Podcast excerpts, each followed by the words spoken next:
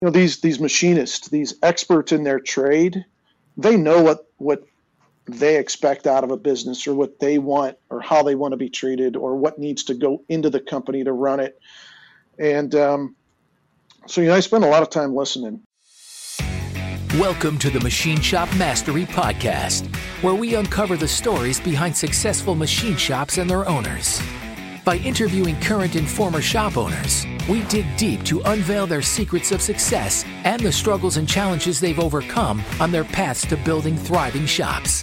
We aim to elevate how important the machining industry is and inspire others by highlighting why owning a shop can be a great vehicle to creating jobs, stimulating the economy, and creating wealth. Here's our host, former machine shop owner himself, Paul Van Meter. Hello, my friends, and welcome to another episode of the Machine Shop Mastery Podcast. I am your host, Paul Van Meter, and today it is truly my pleasure to bring to you a really fascinating interview that I did with a gentleman named Fred Stipkovitz of Ultra Aerospace near Kansas City. Fred tells an amazing, remarkable story about a turnaround at their shop. Fred was hired in as the president, uh, not more, much more than a year ago, and he went around the process of really listening to people. He shares how he brought pretty much everyone into the company into his office, sat with them for you know an hour, two, three hours sometimes, and just talked about their needs, their their their wants. Um, he was very empathetic and attuned to what they were asking for. Uh, and the the story is pretty remarkable. Not only did he do a great job attuning to all the employees, but he really dug into some technical challenges as well and he tells a particularly interesting story of pushing back on a customer who had some errors within their drawings and specs that were putting the company at real risk. So, to me, this story really uh, underscores the importance of leadership, uh, of not necessarily even having to have a background in machining to be a great leader of a machine shop. You know, Fred came from a different background with different technical skills, but he still has excelled in this role.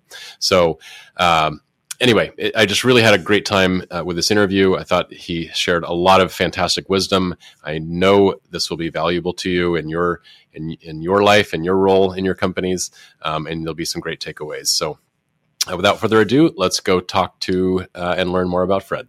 Good morning, Fred. How are you doing? And thank you for joining the show. Good morning, Paul. I'm doing great. Thanks for the uh, th- for the invite. Happy to be here.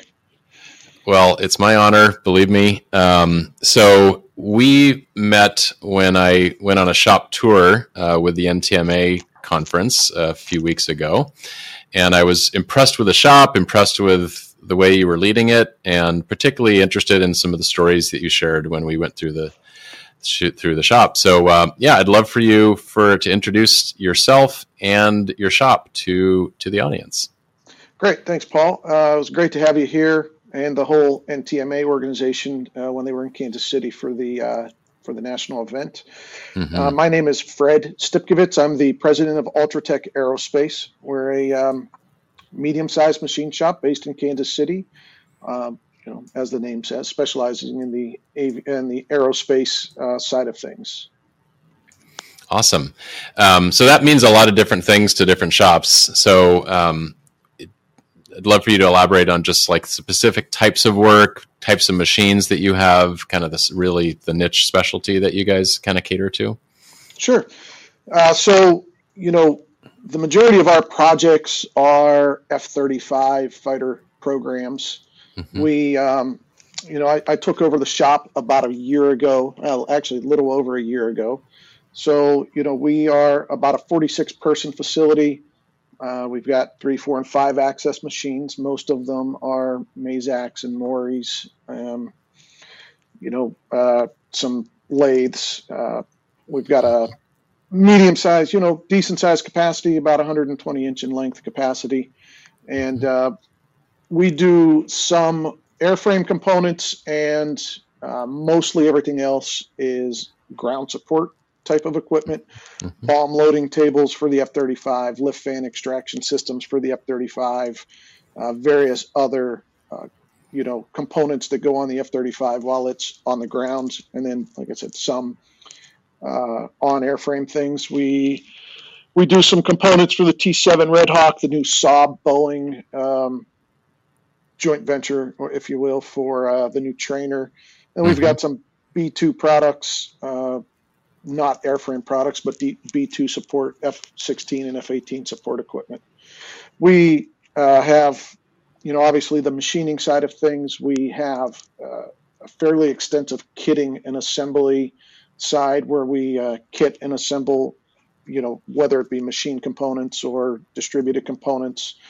We have a, a NADCAP D171 weld operation that is heavily uh, backlogged right now. Some great weld weld work in there, and then we have a uh, distribution side for NAS and mil spec hardware and bearings that is pretty extensive. Yeah, yeah, I was impressed with the the assemblies that I saw, uh, the sort of the equi- that equipment that you were building with weldments and machine parts and hardware, and it was extensive. It's you know complex stuff for sure. A lot of moving pieces. So I'd love to hear a little bit more about your background. How did you get into machining, into the industry, and then to be the president of this company? Yeah, you know, it's um, it's been an interesting uh, opportunity. I actually have no machining background whatsoever. I have been in the aerospace or in the aviation aerospace industry for most of my life. Um, you know, have a commercial pilot's license, multi-engine instrument rating, flew a little corporate. Um, for the most part, been on the, the fueling side of things, worked at a number of large world leading manufacturers of aviation refueling equipment. Mm. Uh, as a director of quality, weld inspector, set up weld programs, um, you know, director of sales and service, and you know, peddled aircraft refueling equipment to you know, oil companies around the around the country. I mean, around the around the globe, actually. Mm-hmm. Um, so really had you know good bit of manufacturing experience after I left the military, but no machine shop experience. Mm. It was uh, one of those opportunities uh, back in about 2018. I was looking at leaving the aviation fueling industry. Ultratech had a position open for a business development manager position. Okay. I said, "Hey, you know, this is a close, close, but but you know, not the same, you know, aviation related. I'll throw my name in the hat, see uh, what happens. Mm-hmm. Interviewed, interviewed for a number of, uh, with a number of folks. Uh, made it to the top two. You know, got the phone call that said, "Hey, sorry, um, really liked your background, really liked everything you had to offer, but we're we're going with somebody that has some machine shop industry experience. Uh, but you know, we'll hold on to your resume in case something pops up." Yeah, sure. Okay right? Always, always say that. Yeah. So a few years go by. I, I left the aviation fueling industry, moved on to start a government contracts division at a, a different manufacturing company. And, um, you know, about a, July, a year ago, July 21, yeah, July 21, got a phone call from the VP of HR that said, Hey, remember me? I uh, told you I'd save your resume. um, I'm like, yeah, sure. Uh, what do you got? She's like, hey, I have this opportunity uh, at Ultratech, our um, our machine shop. So Ultratech is owned by not really a PE firm, but kind of kind of like a PE firm. It's a local family that started an investment group that you know has bought a few companies, machine shops, and distribution businesses. Uh, so you know I said, hey, you know, I'm, I'm open to talk. She sent me the job description. I called her back and said, hey, you know, a little confused. A few years ago, I interviewed for a business development manager role. Now you're sending me the president role. And um, what's up? She says, well, you know, Ultratech is, uh, we've, we've had some struggles with leadership and have had some struggles with, you know, figuring out the business. And we think you've got the right background understand you don't have any machine shop experience, but you know we we need some some high level leadership, not somebody that can machine parts. So. Mm-hmm, mm-hmm. You know, I interviewed, oh man, July, August, September, October, and uh, got the call um, and got the opportunity to come in and uh, try my hand at, at running Ultratech. So, wow. Um, it was it, it was, hey, you know, we've got some leadership problems and we have some some uh, struggles, but uh, until I got here, didn't know the extent of that. So not only did I have a whole new industry to learn, a whole new business to learn, but you know, I walked into really a, a just a bad culture, a um, toxic environment, and really had you know had to spend the last year figuring out what this place is, what we do, how we do it, who are the people, um, and go from there. So wow. it's it's been one hell of a ride. Um, it's been one hell of a year, but it's been an amazing opportunity, and, and we've got some amazing uh, things in place at Ultratech right now that are just uh, we we've got nowhere but up to go, and we're we're climbing fast. That is a very interesting and exciting story. Wow, jumping jumping in with both feet.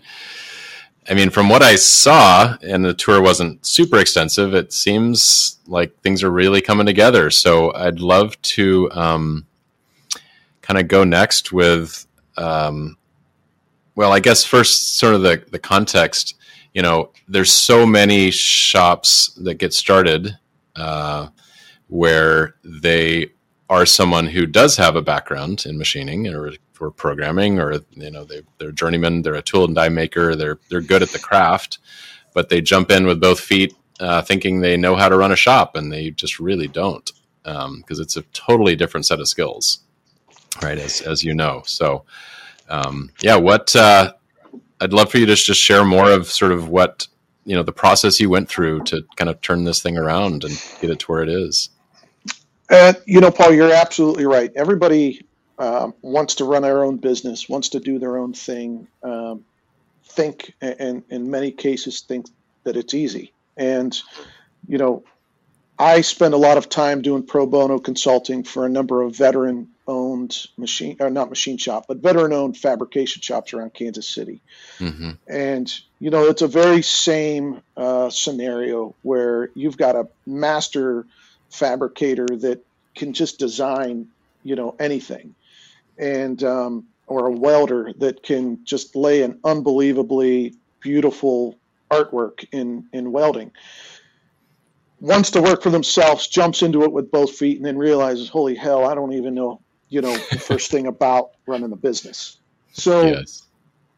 um, you know, I do a lot of uh, consulting and, and help these these types of companies on the outside where we talk about vendor agreements and negotiating net terms and understanding how to you know manage your net terms and your cash flow and things like that. But you know when I when I came to Ultratech, um, one of the things that I did, one of the very first things, you know, and the ownership here is amazing. The ownership again doesn't have a machining background either.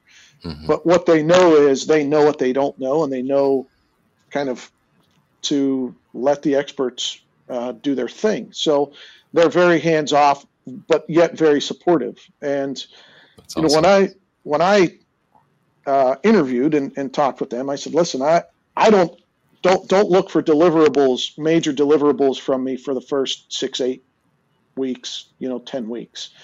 I've got a, a, a people problem here. I've got a culture problem. I need to spend my time on the shop floor. Um, and and that's what I did. You know, I brought people. I brought every employee in this company through my office, and we sat down and talked for two, three hours. Some people, you know, came back around for a second time.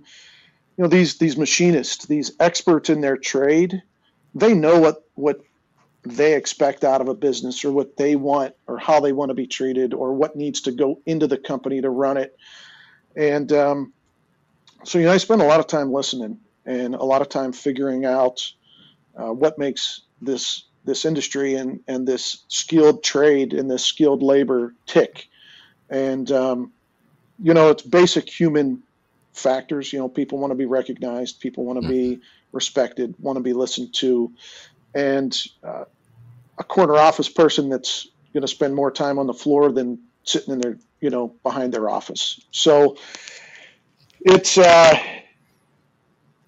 running the business is one thing. You know, having a good accounting system, having a good ERP, or you know, a good system to help manage the the book of business, uh, having good program managers and sales folks, but at the end of the day, if if the chips aren't flying and the parts aren't coming off, it none of that that's on this side of the wall matters. Sure. Yeah.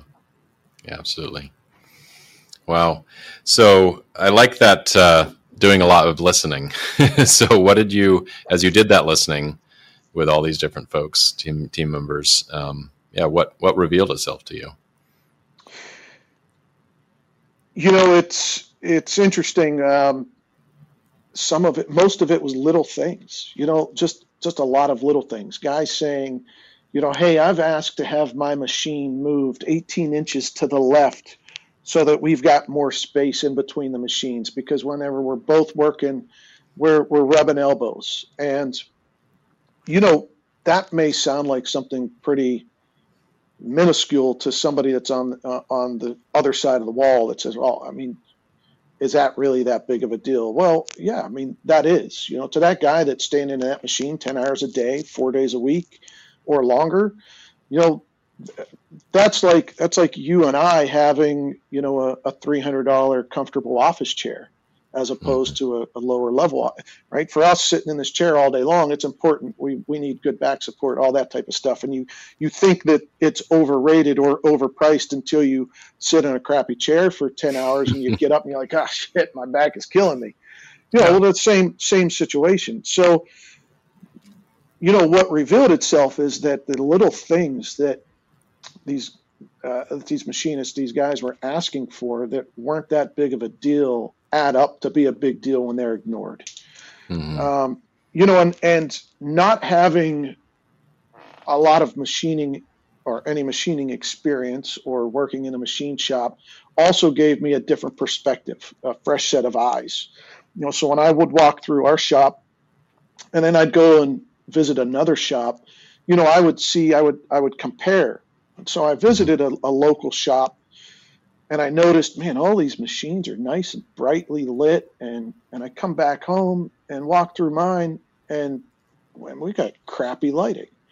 And so I'd call in my maintenance guy. I'm like, hey, uh, JJ, what's up, man? Our, our machines, man, they're not very well lit.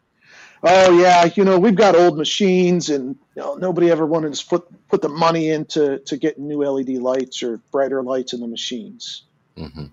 I'm like, hmm, okay. Well, I mean, for me, as as a uh, fresh set of eyes, one of the first things I noticed walking through another shop is how well lit things are. Well, we need to change that.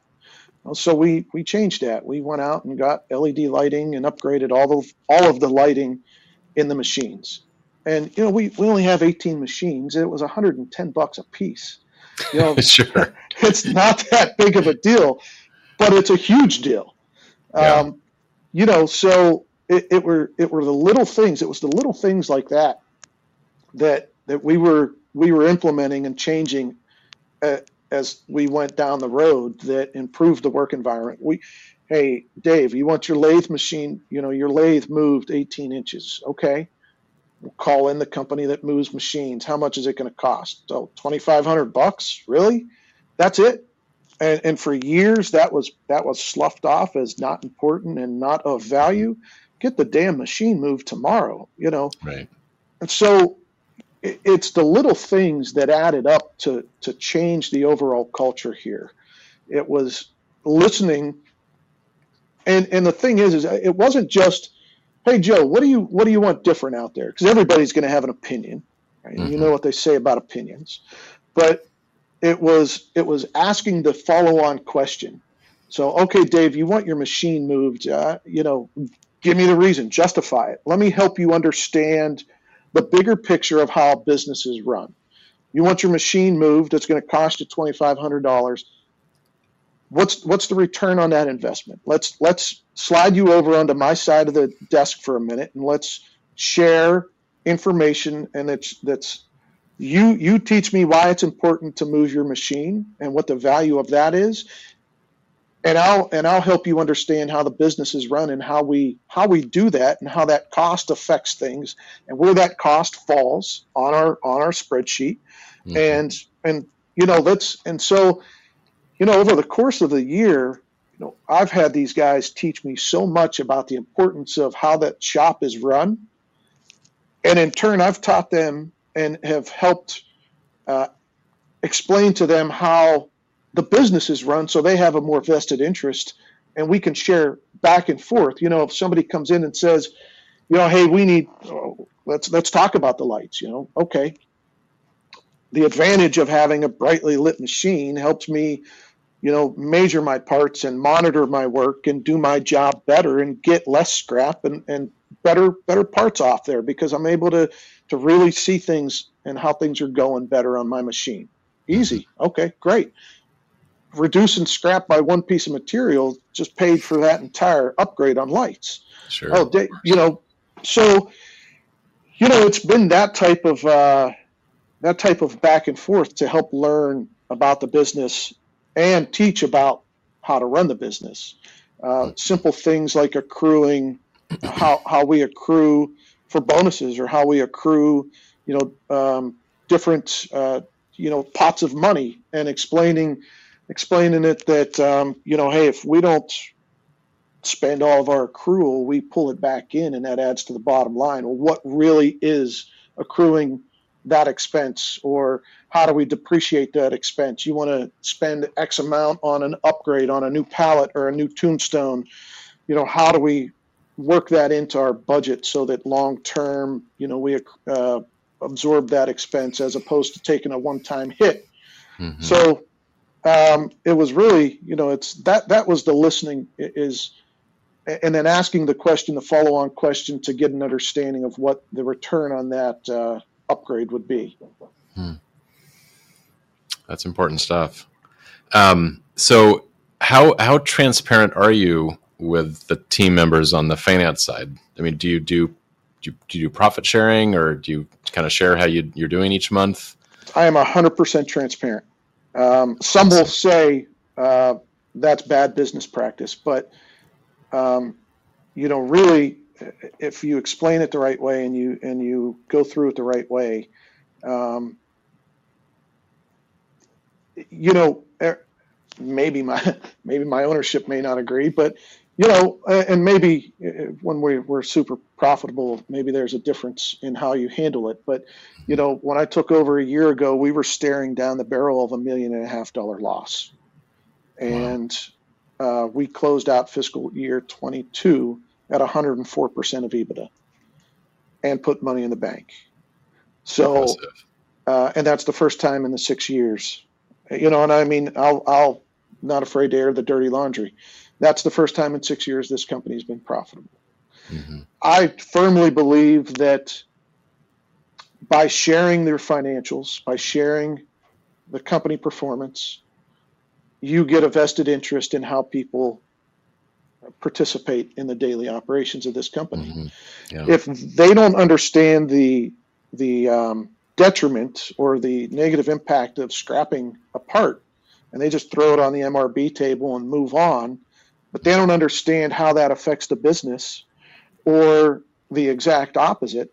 They don't know how running a job efficiently and getting more direct hours as opposed to indirect time is beneficial to the business.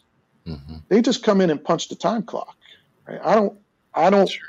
I don't want another everybody. I want somebody. Everybody just wants to come in, punch the time clock. I'm not looking for another everybody. I'm looking for somebody that's set apart from everybody else. I want somebody, and and that comes from transparency and openness.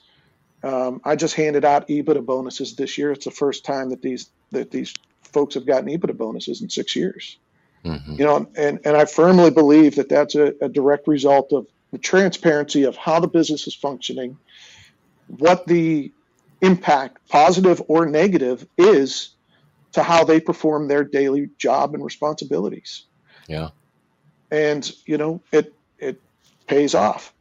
You get people that are vested, people that care, people that you know understand the the inner workings and that you know and i also feel that it's a sign of respect to that you're not um, wow you don't need to know that you just go out there and make chips right yeah yeah nobody wants to be told that let's sit sure. down you anybody can walk in my office at any point in time i'll pull up the p&l and we'll talk about it Wow. So you said doing it the right way. Do you have some tips for people on what the right way is to share and not share? Um, you know, yeah, I, I, guess I would say it's really um, the, the the the thing is, is the right, in my opinion, I guess the right way to share. And you know, if I was, I, I guess I don't really, I don't really have a solid, hey, this is the right way to share. Right? Everybody's got to evaluate their business, how they do things, and determine what the right way to share is. But the, the way I looked at it and the way I viewed it is, I broke it down, you know, to a smaller finite level. Hey, small tool spend, right? Let's look mm-hmm. at small tool spend. And let's talk about what we spend on small tools, what the, you know, what what we can do to reduce spend. We can't raise our prices, so we have to look at opportunities to shave costs to make the business more profitable. Mm-hmm. So let's talk about what those opportunities are. Let's talk about applied hours, how applied hours are beneficial and indirect hours aren't, and how you know that factors into to how you make money. Um, let's talk about let's talk about the bad decisions that happened here in the past. Right, we had we had a number of jobs that you know we were struggling and kicking the can down the road and find out you know maybe we weren't using the right process or the right materials. Let's talk about how that transpired and, and let's talk about the process leading up to that right it's just not a bad decision just doesn't or a, a, a sticky situation just doesn't happen. There's a right. process that leads up to that. So let's talk about the decision process leading up to that and what was missed so we can learn from it. And and these are discussions I have with with everybody. You know, we sit down if a part comes off a machine bad, and uh, let's let's sit down and talk about how that how that part came off bad. You know, was it a programming? Was it a process? Was it a user error? And so the right way, really, there is no right way and there's no wrong way. I think if you share and you're open and you, you know, try not to hide things, that really the truth is is the right way. Right. Um, how you communicate that truth, I think, is is based on your business and how you want to run your business. But you know, I wasn't afraid to sit down and say, "Look, yeah, we're losing money. Um, we're not closing the doors, Sure. Yeah, we're losing money. So let's talk about how we make money so that everybody else can make money because that has a trickle down effect. We make more money, you make more money. And Absolutely. right, so let's let's talk about how we're losing money and let's talk about how we can make more and how we can improve that and dig out of that hole and and how you can help dig out of that hole. I'm not going to stand up here and, and scream and shout and we got to get more efficient and we got to do let's let's hear your input on how we can do better and let's implement that and let's see what the results are.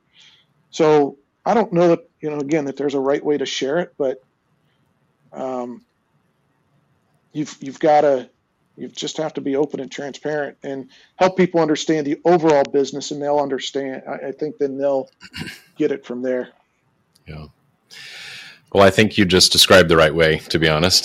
that honesty, that transparency, that humility of, uh, you know, asking them how to solve particular problems that they're the experts in, you know, um, or have insights into and collaborate.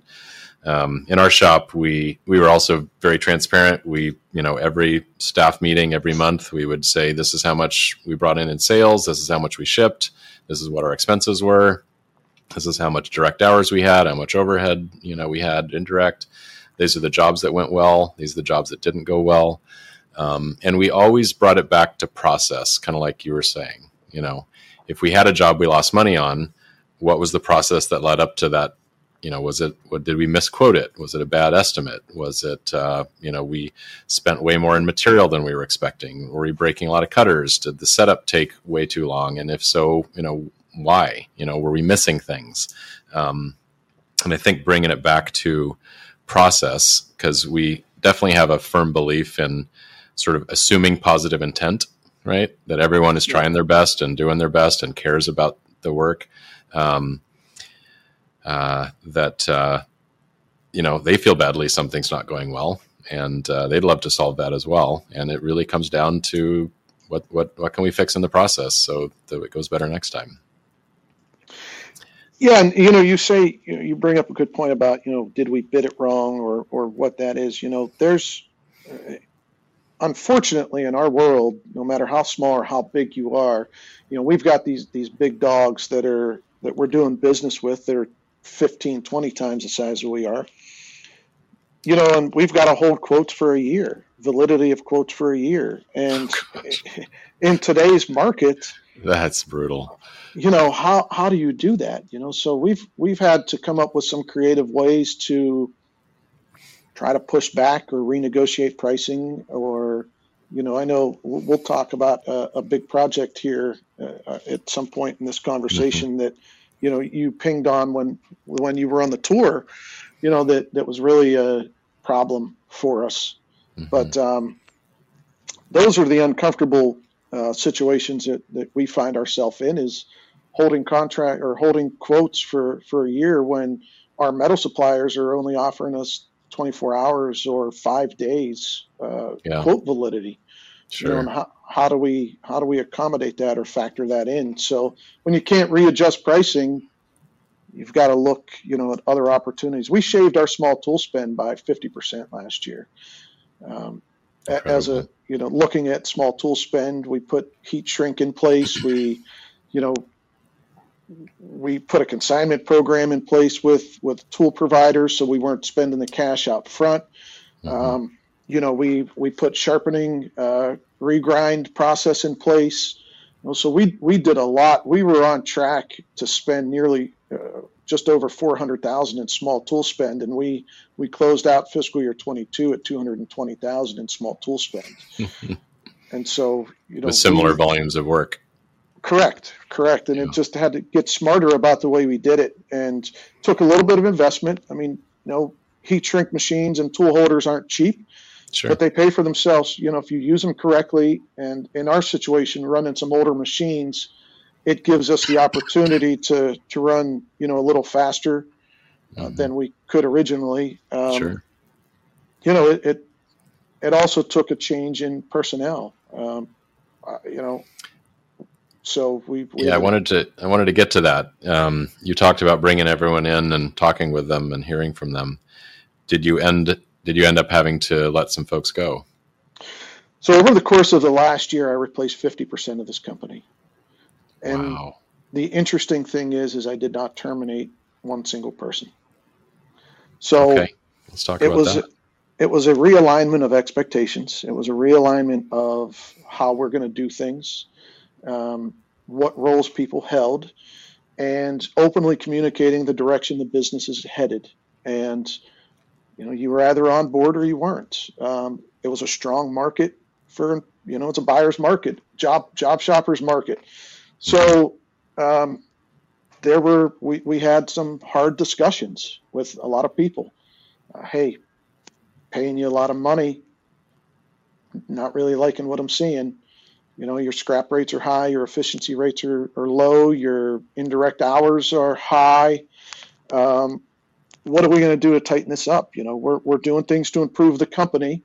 We've invested a lot of money back into the company over the course of the last year whether it be and again small things on up to big big things we've we've run the gamut of of improvements over the last year this is a two-way street and you know you want you want better wages, better benefits, more vacation time, more sick time, you know, more uh, bonus opportunities. I promise you, I'll get you those. Here's what I need in return. Mm-hmm. Oh, you, you don't you don't like that idea? Well, you know this is a two way street. So we had from from the top down, um, all all um, departments in, in the company were overhauled, restructured, um, we gave out a lot of money in pay raises. Uh, I pay banded every single employee in the company. We looked at the market. We looked at the Kansas City market. We looked at the mm-hmm. years of service and years of years of experience. Mm-hmm. And you know, I wanted to get people in line with with where I felt they needed to be in the market. I had people that were well below the 50th percentile in the market or well above the 75th. I wanted to try to get people to fall in at 50 to 75 percent, so that I had you know options to uh, move people around. Uh, you know, put additional duties on people if they want more mm-hmm. money. We'll get you more money. Let's let's get some additional responsibilities. You know, in the military, uh, you know, I was in the Coast Guard, where we're a very small branch. Everybody had a lot of collateral duties. Uh, I think at one point in time in my career, I had 11 different, uh, 11 collateral duties at one time, in addition to my primary roles. Wow. So, you know, I would meet with, you know, our, our team and people would say, Hey, I'd like an opportunity to, to branch out and do something. Okay. Hey, we got to get our safety committee back online. How, how would you like to chair the safety committee? I'll incentivize you financially to take on that role as a safety committee chair as a collateral duty. Mm-hmm. You want you want more money. I need more performance. So let's look at let's look at spreading the load. And and I had people loved it. Right? One of one of uh, one of the machinists took on the role as a safety committee chair. We incentivized him, gave him, you know, an hourly bump to take on that additional role. Mm-hmm. He got more money. We got, you know, I mean, look, this is a business, right? So let's let's talk the elephant in the room. We got more. He got more money. We got more out of him, right? That's right. that's where we are. That's um, a win, right? It's a win, and so, you know, those people that didn't want to have those hard discussions found opportunities elsewhere, and mm. um, we got rid of a toxic culture. We got rid of. We had a lot of silos. Uh, people didn't like working together, right? We had wrong people in wrong roles. Let's let's figure it out. Um, not everybody is cut out to be a manager or a supervisor. So let's figure out what role fits your skill set best, and let's realign that role. Um, I had a shop supervisor who has a tremendous amount of knowledge and experience, is an amazing machinist, did not have a good rapport with program managers or other or, or his team of machinists. Mm-hmm. Right? We sat down, had a hard conversation, realigned his role. This is a success story. He stayed, realigned his role. He was no longer a shop supervisor he expressed interest in wanting to grow and and you know stay in some type of an administrative role. He's now our head estimator. Phenomenal employee. You know, I mean, uh, amazing performance. Night and day difference in personalities. Night and day difference in performance. And and now he's he's rocking and rolling and he's killing it for us. You know, we had to find that right role. Right. Everybody, you know, and and train him on now train him on how this side of the business is run our one of our best best programmers was a machinist wanted expressed an interest in doing something other than machining had some performance problems as a machinist because nobody ever took the time to figure out what the right role for him was he is now a rock star in in our programming department, and he's also the guy that heads up our safety committee. He's taken our safety committee from non-existent to, to top notch, checking every box, doing air studies and you know um, environmental studies and and safety studies and putting all kind of safety procedures in place. Invest in in listening to your employees and taking the time to figure out what the right role is. Those that didn't want to find the right role found other jobs elsewhere. Those that took the time, you know, that that took the opportunities and ran with it are, are just top notch performers. Wow. So this is so good. This is so much better than I was even expecting. Um, so the, the gentleman that was the shop supervisor, was he basically promoted into that, even though he didn't really want to lead people? Um, I th- so that happened long before my time. I believe he was hired in as a shop foreman. Okay. It's the perfect perfect lead in, Paul. He used to own his own shop. Oh, really? He used to own his own shop in California. So okay. I think that, you know, on paper, he looked amazing. Oh, you ran your own shop. Okay, well then you can you can lead a shop. Mm-hmm. Probably doesn't own his own shop. I don't know the uh, the background, but you know I know mm-hmm. he moved to Kansas City, doesn't own his own shop anymore, hired on as a as a shop supervisor, mm-hmm. probably not the right fit right. to own your own shop, to run your own shop, or to run a shop. Right. Not that he's not talented. Not that he's not a phenomenal employee, because he is. He's one of my top performers. He's, yeah. you know, but, you know, a situation where I think just like we, we were talking about here is, is the person in the right role. Mm-hmm. Just because you're a machinist doesn't mean you can run a shop. Sure. You know, absolutely. Maybe, maybe get your shop, you know, but find find that find that outside resource that can help you run your business. If we want to go back to kind of what our original topic was, don't be afraid to step outside and say, "Hey, I I can make a piece of metal into a piece of art." Mm-hmm. But I can't balance a checkbook. So, sure. You know, who can help me balance a checkbook? Right? I mean, I, I do it for free for, for small companies, small fab shops all over Kansas City talk to them about, you know, help them even set up simple things like building them an Excel spreadsheet with with drop downs that hey, you need help quoting work. Let me teach you how to quote your work. Let's talk mm-hmm. about, you know, what the process is that you do for your job and how you quote that correctly so that you make money. And let me build a spreadsheet for you with all kind of drop downs and little things that you never have to think about it. You just click and click, drop, click, drop, click, and it tells you what that cost is going to be, and then you tell the you put in the little box how much money you want to make on it, and it spits it out and tells you what you need to price it at. Right. right? Those resources are out there. Um, mm-hmm. I, I, you know, I know our community college here in Kansas City has small business courses that are free to small businesses. Um, there's other, you know, so if you want to own your shop, and go for it. Just know what you don't know right? and know mm-hmm. and, and do some digging on finding the resources. Don't be afraid to bring somebody in that's going to help you run your shop better because those resources are out there. Right. Excellent. Excellent. Um, so I would love to dig into that topic that we uh, keyed in on during the tour. Um, yeah, absolutely. I love this. I love this one. We'll we'll uh, change the names to protect the innocent, uh, sure. just so we Absolutely. don't have any any problems. But so three years ago, UltraTech took on a project to uh, machine and weld a ground support equipment piece of ground support equipment for the F-35. When I took over the company a year ago, we had about a 98% failure rate in the product. We were three years into the project, we had only delivered five pieces.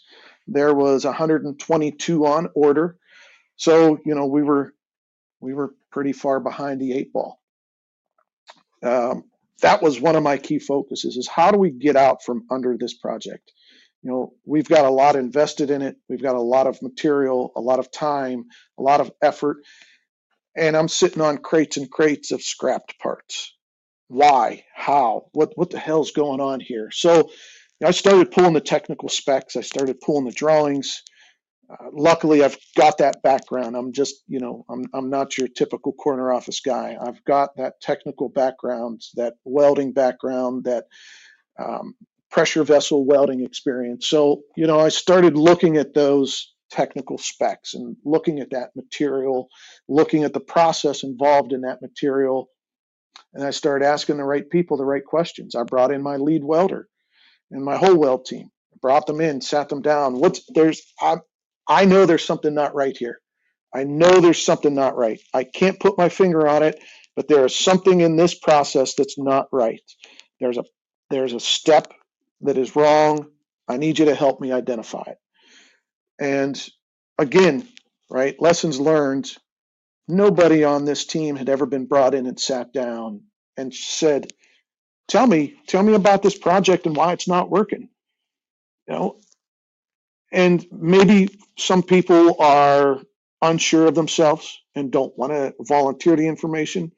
Um, I think a a fundamental problem in this trade is the people on this side of the wall not putting any value in the people on that side of the wall and listening again, listening to what they have to say, and and really uh, just being open to to discussing those scenarios. So I brought in our engineering team. I brought in our, our welders. I brought in, you know, everybody that, that had that expertise. I know something's not right, but I'm not the expert in it. So let's talk to the experts. Welders said, Hey, you know, looks to me like there's a, there's a heat process that's not right. You know, there's 4140, there's a preheat, there's you're welding it, there's a heat treat, it's cracking at what stage is it cracking? Oh, it's cracking it at this stage. Oh yeah. No, that's a that's a heat problem. We, we definitely have a heat problem. Okay. Engineers, do some digging on the metallurgic properties and figure this, you know, and and we all got the right people in the in, in the room and sat down and we took a very calculated risk. It could have it could have easily gone south. We were three years late on a contract, so we have to gently um, tell our customer that they're wrong. And, you know, they build fighter jets. We don't. So that's a hard one to say, hey, Mr. Fighter Jet guy, I know you're the world leader in fighter jets and we're just some little small machine shop in Kansas City, but you got a problem here and it's not us. And here's why it's not us. Right? We believe that the heat treat process at the temperature you specced out for this material is incorrect. We've talked to engineers, we've talked to welders, we've talked to the, the metal people. There's a flaw in this process. Your specs are wrong. We're not doing any more work on your project until you do a full engineering review and come back to us. We send that letter off, um, and then you know, and that that waiting game starts. Wow but I was confident. I was confident in the information from my people. I took what what they had to say. I looked it up myself, made sure everything was on point. Obviously, talked it over with my ownership team. That hey, this is this is the risk, right? If we if we push back, they can easily say you're you're late on your contract. We're canceling it, and we're stuck. Uh, but we're stuck anyways. We've got a 98% failure rate. So let's just stop dumping money into this and let's sure. take a calculated risk and and push back. So we pushed back, and six weeks later they called and said, "You know what? You're right. There's a problem. We changed the material from the original design, and we changed the process from the original design. The material is wrong. The heat treat process is wrong. Let's talk."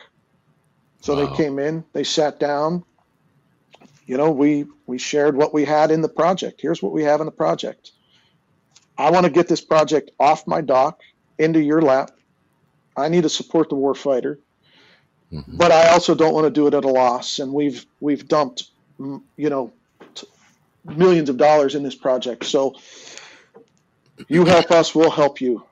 I'll give you some deadlines. We'll get the we'll we, will come up with a process to get it fixed. Mm-hmm. Um, but you got to have some skin in the game too.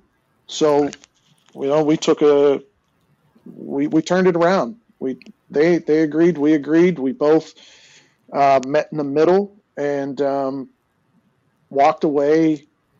They're delivering product to them that that works. Uh, fixed it, figured out how to to reprocess it, um, anneal it back down to a normal state, fix the welds, fix the cracks, get it all, you know, acceptable mag past mag particle, and they agreed that you know there needed to be some some offset in uh, in expenses. So, you know that took us from losing to being a profitable company this year. It was a mm-hmm. calculated risk, uh, but if you got the right people at the table that are that are vested in in making sure that that we succeed, right? That that uh, that that risk goes that risk factor is diminished. Right. So it was uh, it was a huge win. It was unbelievable win. That's a remarkable story, and I can imagine that before you sent them that letter and before you dug into all that, you know their quality team and their buyers are just beating you up. Like, what's what the hell is going wrong with you guys? Like, why can't you do this? Every day, you're the NADCAP welding facility. You should know how to do this we're doing it. We're doing it right per your specs, per your process. We're, you know, We're, we're, you know, so it, it's always, it's always going to fall back on the certified company of you're not, you know, you, you need to be doing it right. You're the certified company. You should be doing it right. Mm-hmm. Um, don't just roll the dice though. You know, I mean, my, my advice to, to everybody out there, don't just roll the dice and, and it's cause it may not always work, but sure. you've got to have the data. You've got to have the right information. You've got to have the right data backing up your, you know your pushback mm-hmm. um, and you've got to have have to be able to have the right conversation with with the person you're pushing back to sure don't just blindside them and and throw them a letter that says you know i mean you know i had that discussion up front hey guys listen we've got i think you know here's where we are and uh, okay well put it in writing got it it's mm-hmm. coming your way but, you know be open, be transparent. Again, even with your customers. Um, sure. Yeah. We, we, miss deadlines. That's going to happen. Uh, I try to be as open and transparent on why we're missing a deadline and why we, we need a change as possible. And um, not always our fault. Some, you know, a lot of times outside service processors or whatever the case is, but have those relationships and, and be able to have those hard discussions up the line as well as down the line, and it makes your running your business a lot easier. Hmm. Wow. So, were you um, coordinating that through your main buyer or through the quality department of that customer? Started with the main buyer with the discussion. Mm-hmm. Um, obviously, escalated to the to the program, the full program manager yep. from there. Okay. Um, you know so I had that discussion there at that level your buyer is always you know always want to make sure your buyer you take care of that person they're your advocate they're they're mm-hmm. the ones that are taking the heat for you being late or sure. Right they're the ones getting beat on on a regular basis about deliveries so mm-hmm. always try to take care of that buyer they're going to be your advocate when it comes to you know going to the mat for you and so yeah. you know i had that got to have that discussion with the buyer mm-hmm. have that you know and, and then they'll they'll lay out the appropriate channel to escalate it. Uh, don't right. just jump over their head. You know, chain yeah. of command. I'm, I'm, a big believer in the chain of command. Um, one, the chain of command needs to be followed. You know, obviously, every, anybody's welcome to walk in my office any point in time, but you know, I'm not sure. going to just go above my buyer mm-hmm. because I think something's wrong. It goes back to the you know uh, the common courtesy right? They don't they don't want to be blindsided with something. They're your advocate. They're the ones that you're working with every day. That's where your relationship is. Let them pave that road up the line for you. Right. Instead of you just jumping over their head and you know making their job harder. Yeah, yeah. No, I can imagine the both the trepidation to do this and then the sense of relief when they came back and said you're right. Like what a validation and you know we got we got follow on orders afterwards with the rev rolls as right. a result. You know, so yeah. I mean it, it paid off not only for the current project but for projects you know down the road. Yeah. Well, I know. I mean, my shop never faced anything quite that substantial, but on small scales, you know, we would we'd make a part, we'd inspect it to the drawing, we'd send it to the customer, you know, and and on rare occasions they would come back and they'd say, no, this this part is is rejected. You know, it's not right. And we would double check our our work, our our parts, our measurements, our technique, and be like, mm, I think I think it actually is right.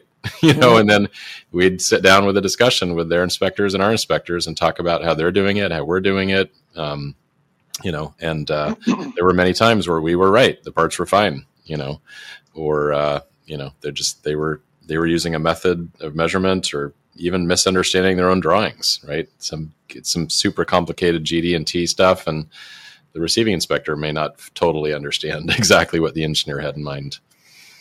Yeah, it's and well, and they tend to they tend to be. I mean, I hate to say it, but they tend to be bullies too, right? They want to they just push it back, kick it back, and say, you know, your problem, not mine. Right. And so, you know, it's it's um, it's tempering that schoolyard bully on how to how to work together is is it sometimes can be a challenge. Yeah, and I can empathize with them as well. I mean, I'm sure they're overloaded and trying to get parts through the door and keep right. their keep their their their you know supply chain moving and their production lines moving. So it's it's tough when things are uh, get sticky. But um, like per your you know per your comments, just open communication is pretty much always the best approach, right? So yeah. whether it's vendors or customers or or uh, employees, so wow, um, remarkable stuff. Well, thank you for sharing that. I, I'm sure there's a lot of shops that can that can relate, you know, on a smaller, big or small scale, that might uh, hopefully, you know, have the courage to to get their ducks in a row and and kind of stand up for themselves. Because uh, yeah, just because just because uh, a company is a multi-billion dollar company does not mean they've got everything right. That's for darn sure. Right, absolutely, and you know, bring the right people. You know, bring the right people in the room. If if there's a a doubt, I mean, I pull my welders in. You know, I pull the weld certified mm-hmm. weld inspectors in, pull the metal people in, get the right people in the room and listen, mm-hmm. and listen to them. Yeah. Um, what uh, I'd like to just kind of kind of transition a little bit. Um, what I mean, you've already shared so many big wins. Um, what are some of the things you're really focusing on today to look forward to the next, you know, ten years? Um, with making sure that your shop has enough of the right kind of work and the right equipment and people to execute that. Um, yeah, what what are you kind of looking forward to? You know, I'm trying to get the right team, uh, and I've got the majority in place, but trying to get the right team in place that are empowered to do their jobs, uh, that that can make decisions, uh, know where the line is, but um, you know, diversify our business. Ninety percent of our work is defense contracting or you know, uh, and there's there's a lot of ebbs and flows and dips to that. So you know, sure. we're we're looking at actually trying to do kind of a um, two different P and Ls, an aerospace P and an industrial or commercial P and L, where we can run two different rates, run two different lines of business, and diversify our portfolio. We have a number of projects that are not aerospace related, uh, that are you know we'll say taken at a loss from a margin standpoint, but the reality is is they're not. It's um, it's an absorption and it's a it's a spindle time, and um, goes to to keeping you know we're we're busy. We've got a, a tremendous backlog, but we're looking at trying to diversify that backlog and and do two different revenue streams and measure those revenue streams independently so that we have two different price points. Right. Uh, we we definitely um, are hoping in the next couple of years to get some new machines. We haven't, you know, some of our older machines. We we had an old machine that uh, hasn't run and we haven't used it in, in a couple of years, and we're actually donating that machine to the Goodwill Industries locally. Uh, hmm. They have a uh, certified manufacturers program where they bring the underprivileged or underserved through and we helped, uh, I met them at a Chamber of Commerce event and it kind of escalated. Um, they said, Hey, what are you guys looking for in the market? we said, Well, you know, even even just the general somebody knowing how to read a set of prints and calipers is not even there. So they said, "Well, that's that's good. We're, we want to start a manufacturing program. Let's focus on some of the needs that machine shops need." So we helped them write kind of write their curriculum, showed them some of the job descriptions and some of the responsibilities and what uh, lower, you know, the the like uh, uh, just a general inspector, a receiving inspector that can read, you know, read a tape measure and read micrometers and be able to read a print or read a, a CFC or whatever and then it escalated from there. They've already gone through three different uh, three different sessions. We've interviewed a, a number of them um, to to consider for positions, whether it be assembly positions or inspector positions. Um, and then from there, it was, hey, you know, I have this old machine in the back, this old three axis that really hasn't run in years. It runs, we just don't. It's too slow for our our functionality. Um, it's not on the books with any value, would you have a spot for it to to take that training program to the next level? So that I'm really looking forward to getting that in place and working with those guys to to create a funnel, a pipeline of people that have at least laid their hands on a machine uh, that that can be beneficial to our market. And maybe they can't come into an ITAR certified defense contractor from a uh, background check standpoint, but there's a lot of other machine shops that don't need that or don't have that that don't have a pipeline of that next generation of people coming up. So, you know, from an outside of the company, we're we're really looking forward to to getting that finalized this year and working with the community to to develop that program, and uh, and then also, you know, again, diversify our our portfolio to uh, grow our market share in the non aerospace or non defense business. Mm-hmm. Do you have any? Uh, well, first of all, that's exceptional what you're doing with uh, with Goodwill. Um, I think community engagement and workforce development is just such an essential part of what our industry needs to really do better at, uh, because the the the shortages in in skilled labor is just so intense. So good for you guys. Do you have any targets for where you'd like to be in sort of your mix of, of industries or customers within those industries? You know, um, I do and I don't. Right, right. Ninety percent of our business is focused on defense, and I would really like to see more of a 60-40 split, okay. where sixty percent of our business is defense, forty percent of our business is commercial or industrial. Mm-hmm the interesting thing is I don't have a sales staff right now. As we grow and develop, I'll add those roles. Uh, but to save on overhead and save on cost, I do a lot of our business development. Okay. But I've also hired, I took a risk and hired one of those lead generation companies. Never okay. used one in the past, never believed in them, didn't feel that they, you know, that I mean, snake oil mm-hmm. salesman, whatever, call it what you want. But what I found was, you know, trying to run the business, trying to change the culture, trying to restructure a company, replace employees, and redevelop and re- and grow, and and turn the company around. I needed to spread that load out, and the sales portion of it, while my program managers are phenomenal, and do an unbelievable job at managing the accounts we have, we, we fall in that middle size range. So the we can't continue to add overhead and we can't reduce our overhead. So we're in that tough position.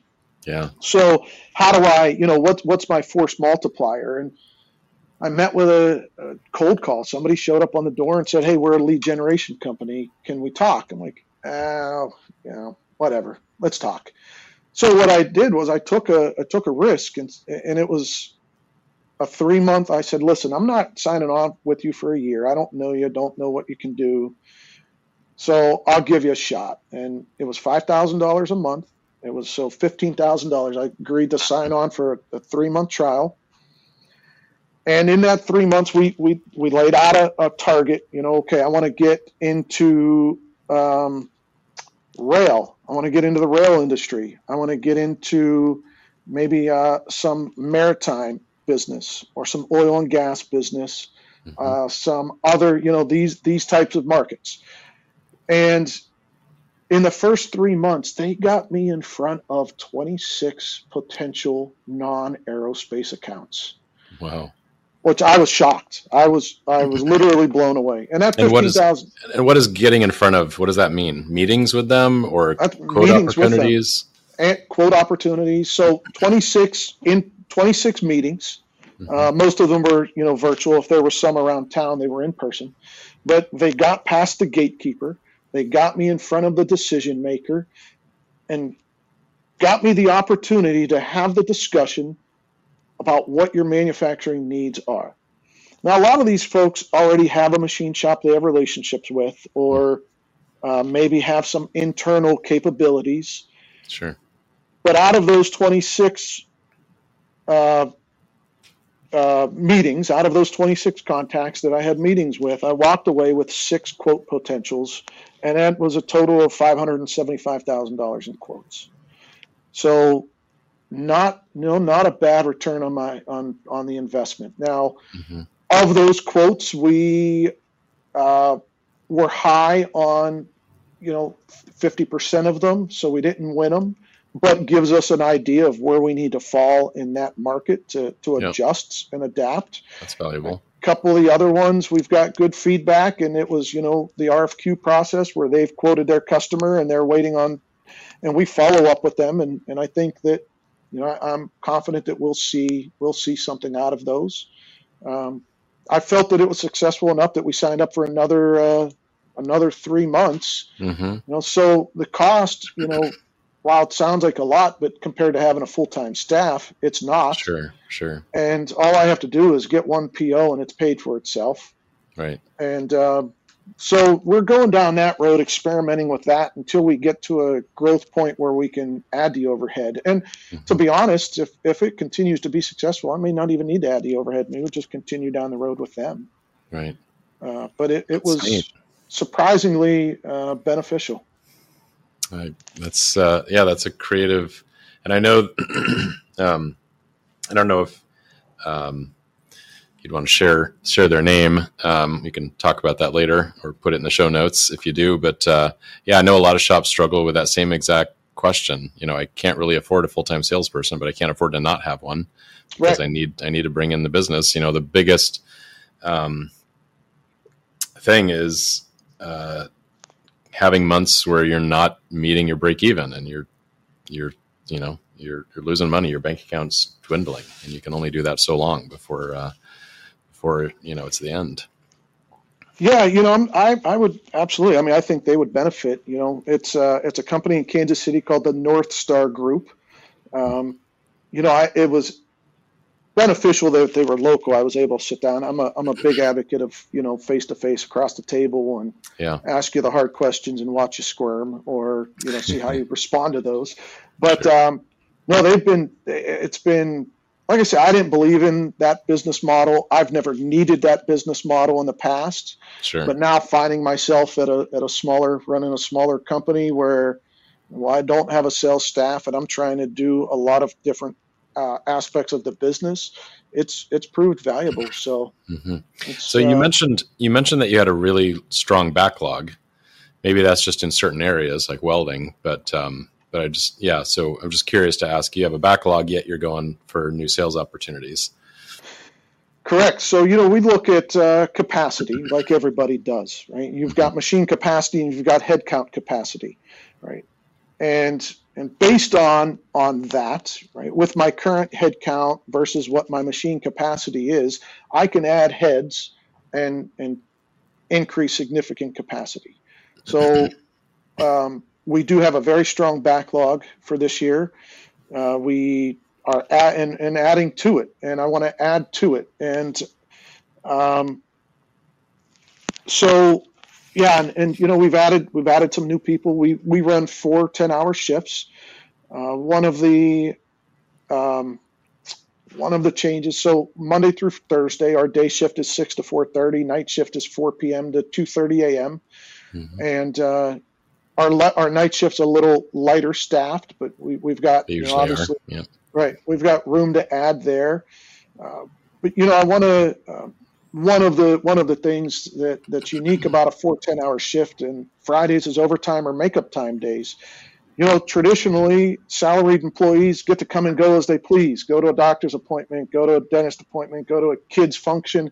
I want my I want my machinists to have the same flexibility and luxury as my salaried employees. So we really use the Fridays to, hey, you need to take your car and to the service shop at, you know, from noon to two on a Tuesday, punch out, go do it, come on back, you know, and if make up the time on Friday. So Mhm. I run a real flexible schedule, but uh, that kind of diverted diverted there. But I, I just feel that that's a critical piece to our success too. Is is Mhm. the way you know we work our Schedule. I remember you talking about that. I'm glad you brought that up. Yeah, that's because that that's for some people make or break, right? That flexibility to take their kid to t- childcare, pick them up early, do what you know whatever they need to do.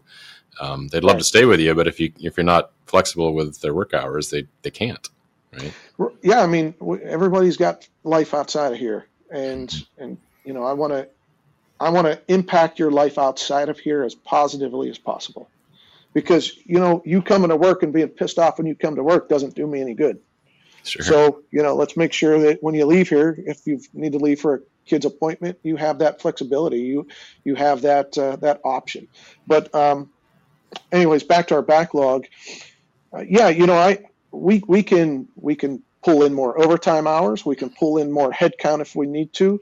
Um, we've got some guys on the floor that are really working on uh, getting things to run lights out, so we can get some of the things that we're going after. You know, we don't mind doing the one, two, three piece development. Mm-hmm. We don't mind doing a thousand piece runs. Mm-hmm. And, and everything in between. So some of the areas that we're going after are those uh, lower complexity, not five axis work, lower complexity work that we can put on a machine, we can set up, and we can run, you know, lights out or unattended um, to increase that capacity. And I can slide that operator over to another, you know, two or three different machines. So sure. that's kind of some of the areas we're focusing on is that lower complexity work that doesn't need the attentiveness, some longer sure. run cycles uh, to to be able to to increase that that backlog.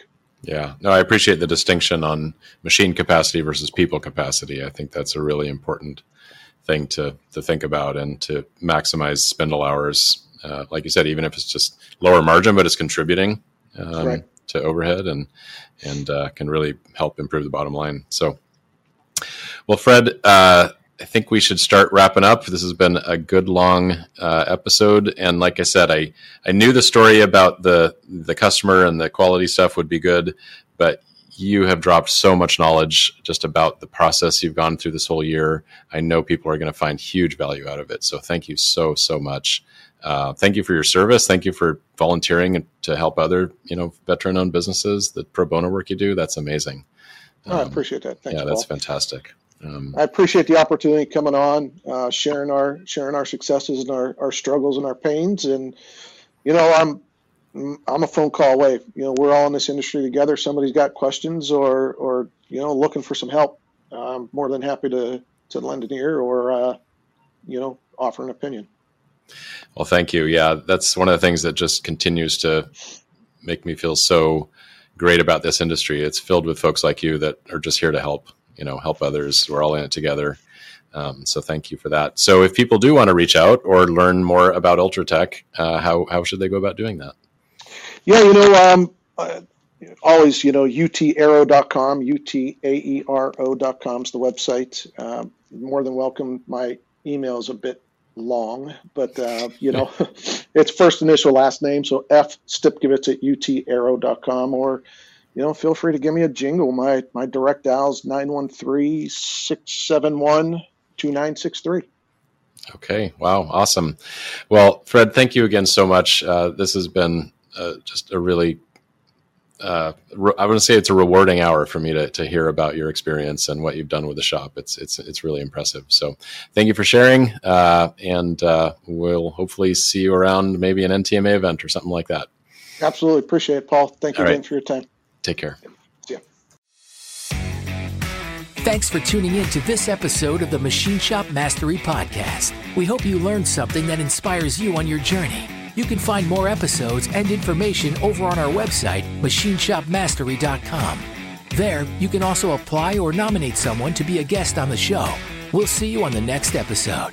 Until then, keep those spindles turning